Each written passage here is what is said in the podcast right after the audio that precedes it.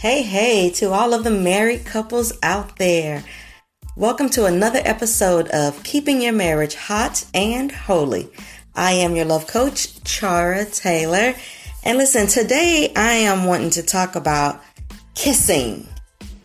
Yes, kissing, puckering up, exchanging saliva, lips touching, holding, kissing. Yeah, we're going to talk about kissing for this episode. So I have a saying that I've been saying for a while, and it is a kiss a day keeps the enemy away. I truly, truly believe that. I believe that with all my heart and soul because kissing allows you to connect. And if you know anything about the enemy, you know that the enemy does not want you or I to connect with our spouses since we are married. So listen, I created this kiss jar of 365 different kisses. That's a different kiss for every day of the year. Because sometimes, you know, being honest, gets a little routine and you know what to expect. But I had the opportunity to learn and to research different kisses so that things don't have to be monotony or just routine. And so I, I, try to use this kiss jar as often as I can remember, but I will admit I have not done all 365. I'm working on con- completing all 65. Uh, I've tried them in theory, but not actually in life, but I do know that they work. Okay. So you should think about trying to do something different when it comes to kissing every single day. So let's talk about kissing especially from a biblical standpoint, the enemy absolutely hates marriage and he will seek at any cost to keep you divided and to destroy your marriage. And he does that by what? Dividing us, separating us, and causing us to not connect. Here's an issue that we run in in our marriage. We get caught up after marriage and after the honeymoon. We actually get caught up in the day to day of life and the first thing we typically do is stop kissing passionately. The way we did when we was at the altar. Probably the way we did even before we said I do. When life kicks in, we probably start pecking. We probably just bypass one another or we wait until it's time to have sex to even actually formally embrace into a wonderful lip locking, tongue twisting, slobbering engaging kiss. But that's not how it's supposed to be. We should be engaging in this type of kiss every single day.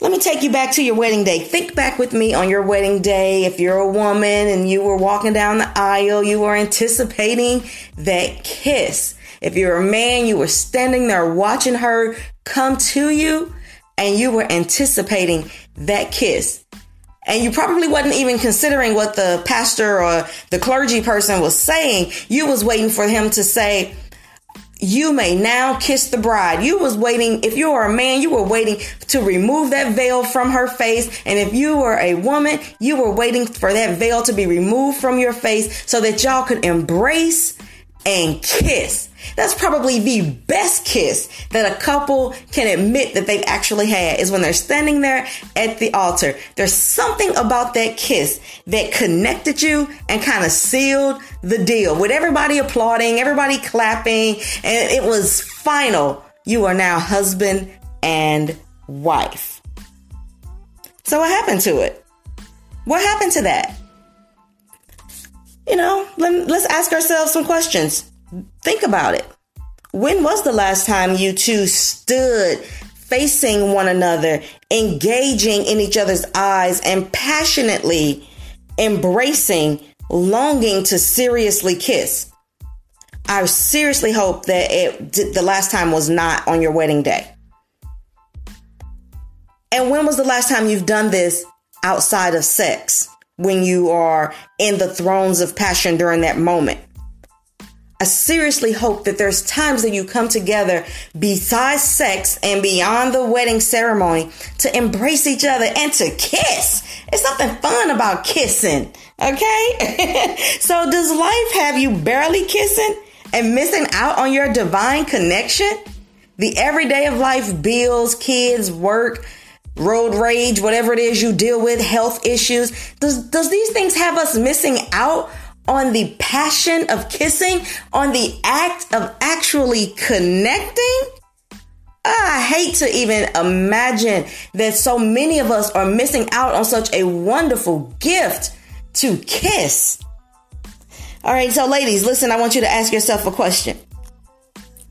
Because this is going to tell us how connected we are to our spouse. Ask yourself this question, okay, ladies? Do my panties still get wet from his kiss? Um, do we even kiss long enough for it to make a difference? Ask yourself and think about it. Now, men, I want you to ask yourselves Does blood rush to my soldier when I kiss her? Or ask yourself, Is my soldier standing at attention or resting at ease when me and her kiss? If we're finding that the connection is lost and there is no excitement and our bodies are not responding when we are kissing, then we are going to have to do some work and get back to um, sustaining our connection through kissing. So, when was the last time you kissed your spouse and it made you smile?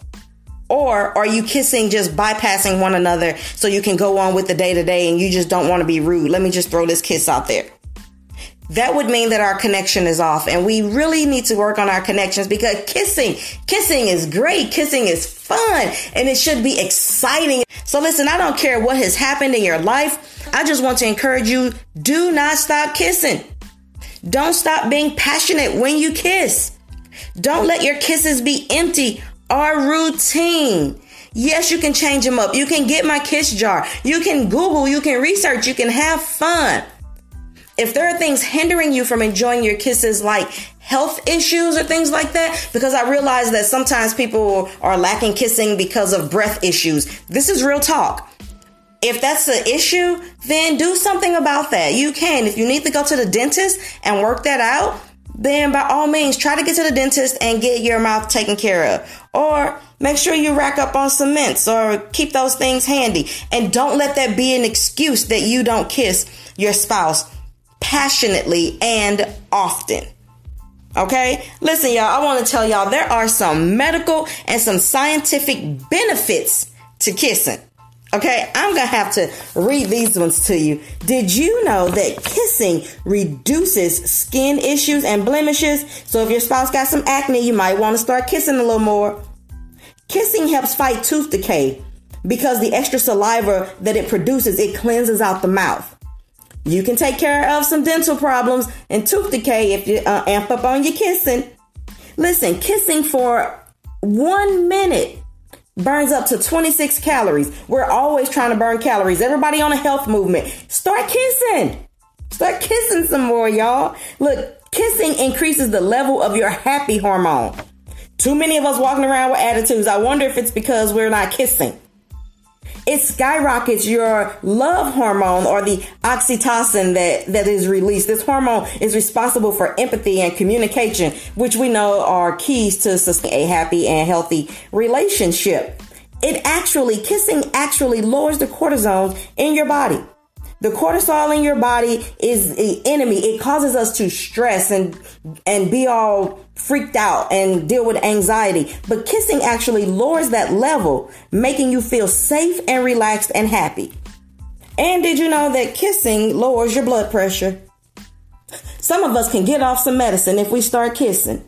We need to start kissing and not just pecking. We need to be embracing and enthroning ourselves into kissing. So look, the next time your spouse is fussing or upset, how about we do this? Let's just walk over to them and start kissing them.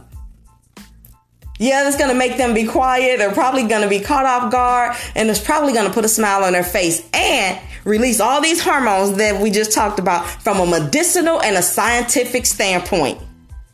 So, look, make sure you are kissing and you're kissing every single day. The Song of Solomon in the first chapter, the second verse says, the, the woman from Shulamite, the Shulamite woman said, Let him kiss me with the kiss of his mouth, For your love is better than wine. So kissing it can be better than wine. Listen, we a lot of y'all drink wine because it's good, it makes you relax, it helps you, and it's been proven that some of the red wine can actually have some um, good purposes for your health. Kissing is better than wine. This Shulamite woman was like, "Oh, kiss me." So I'm going to encourage you, kiss, kiss more. Find different ways to kiss. Okay? Remember that a kiss a day can keep the enemy away. A kiss a day can bring back passion in your marriage. A kiss a day can make you happy and have some great benefits to your body. A kiss a day can expand your lifespan according to medical research if you really do the research. Look, there's no there's no reason we shouldn't be kissing. We can't let the world stop us from kissing. Go grab your spouse and give your spouse a kiss. Wet your lips or however you get into some tongue twisting, lip locking kissing and find some songs. Hi-Five says, I like the way you kiss me when we're playing the kissing game. There's songs talking about all your tender kisses. Get some songs to encourage you and help you out in that area. Whatever you do, don't stop kissing. Kiss your spouse today. Make sure you keep it hot and holy and doing that by kissing. Okay? All right, I'm your I'm your hot and holy love coach. Thanks for tuning in and until the next time, Make sure that you're kissing and that you're keeping it hot and holy, okay? Connect with me here. Connect with me on my website, teamtaylorministries.com, or find me on social media, Awaken Love Marriage Ministries. Have a wonderful, wonderful day, and I'll talk to you guys soon.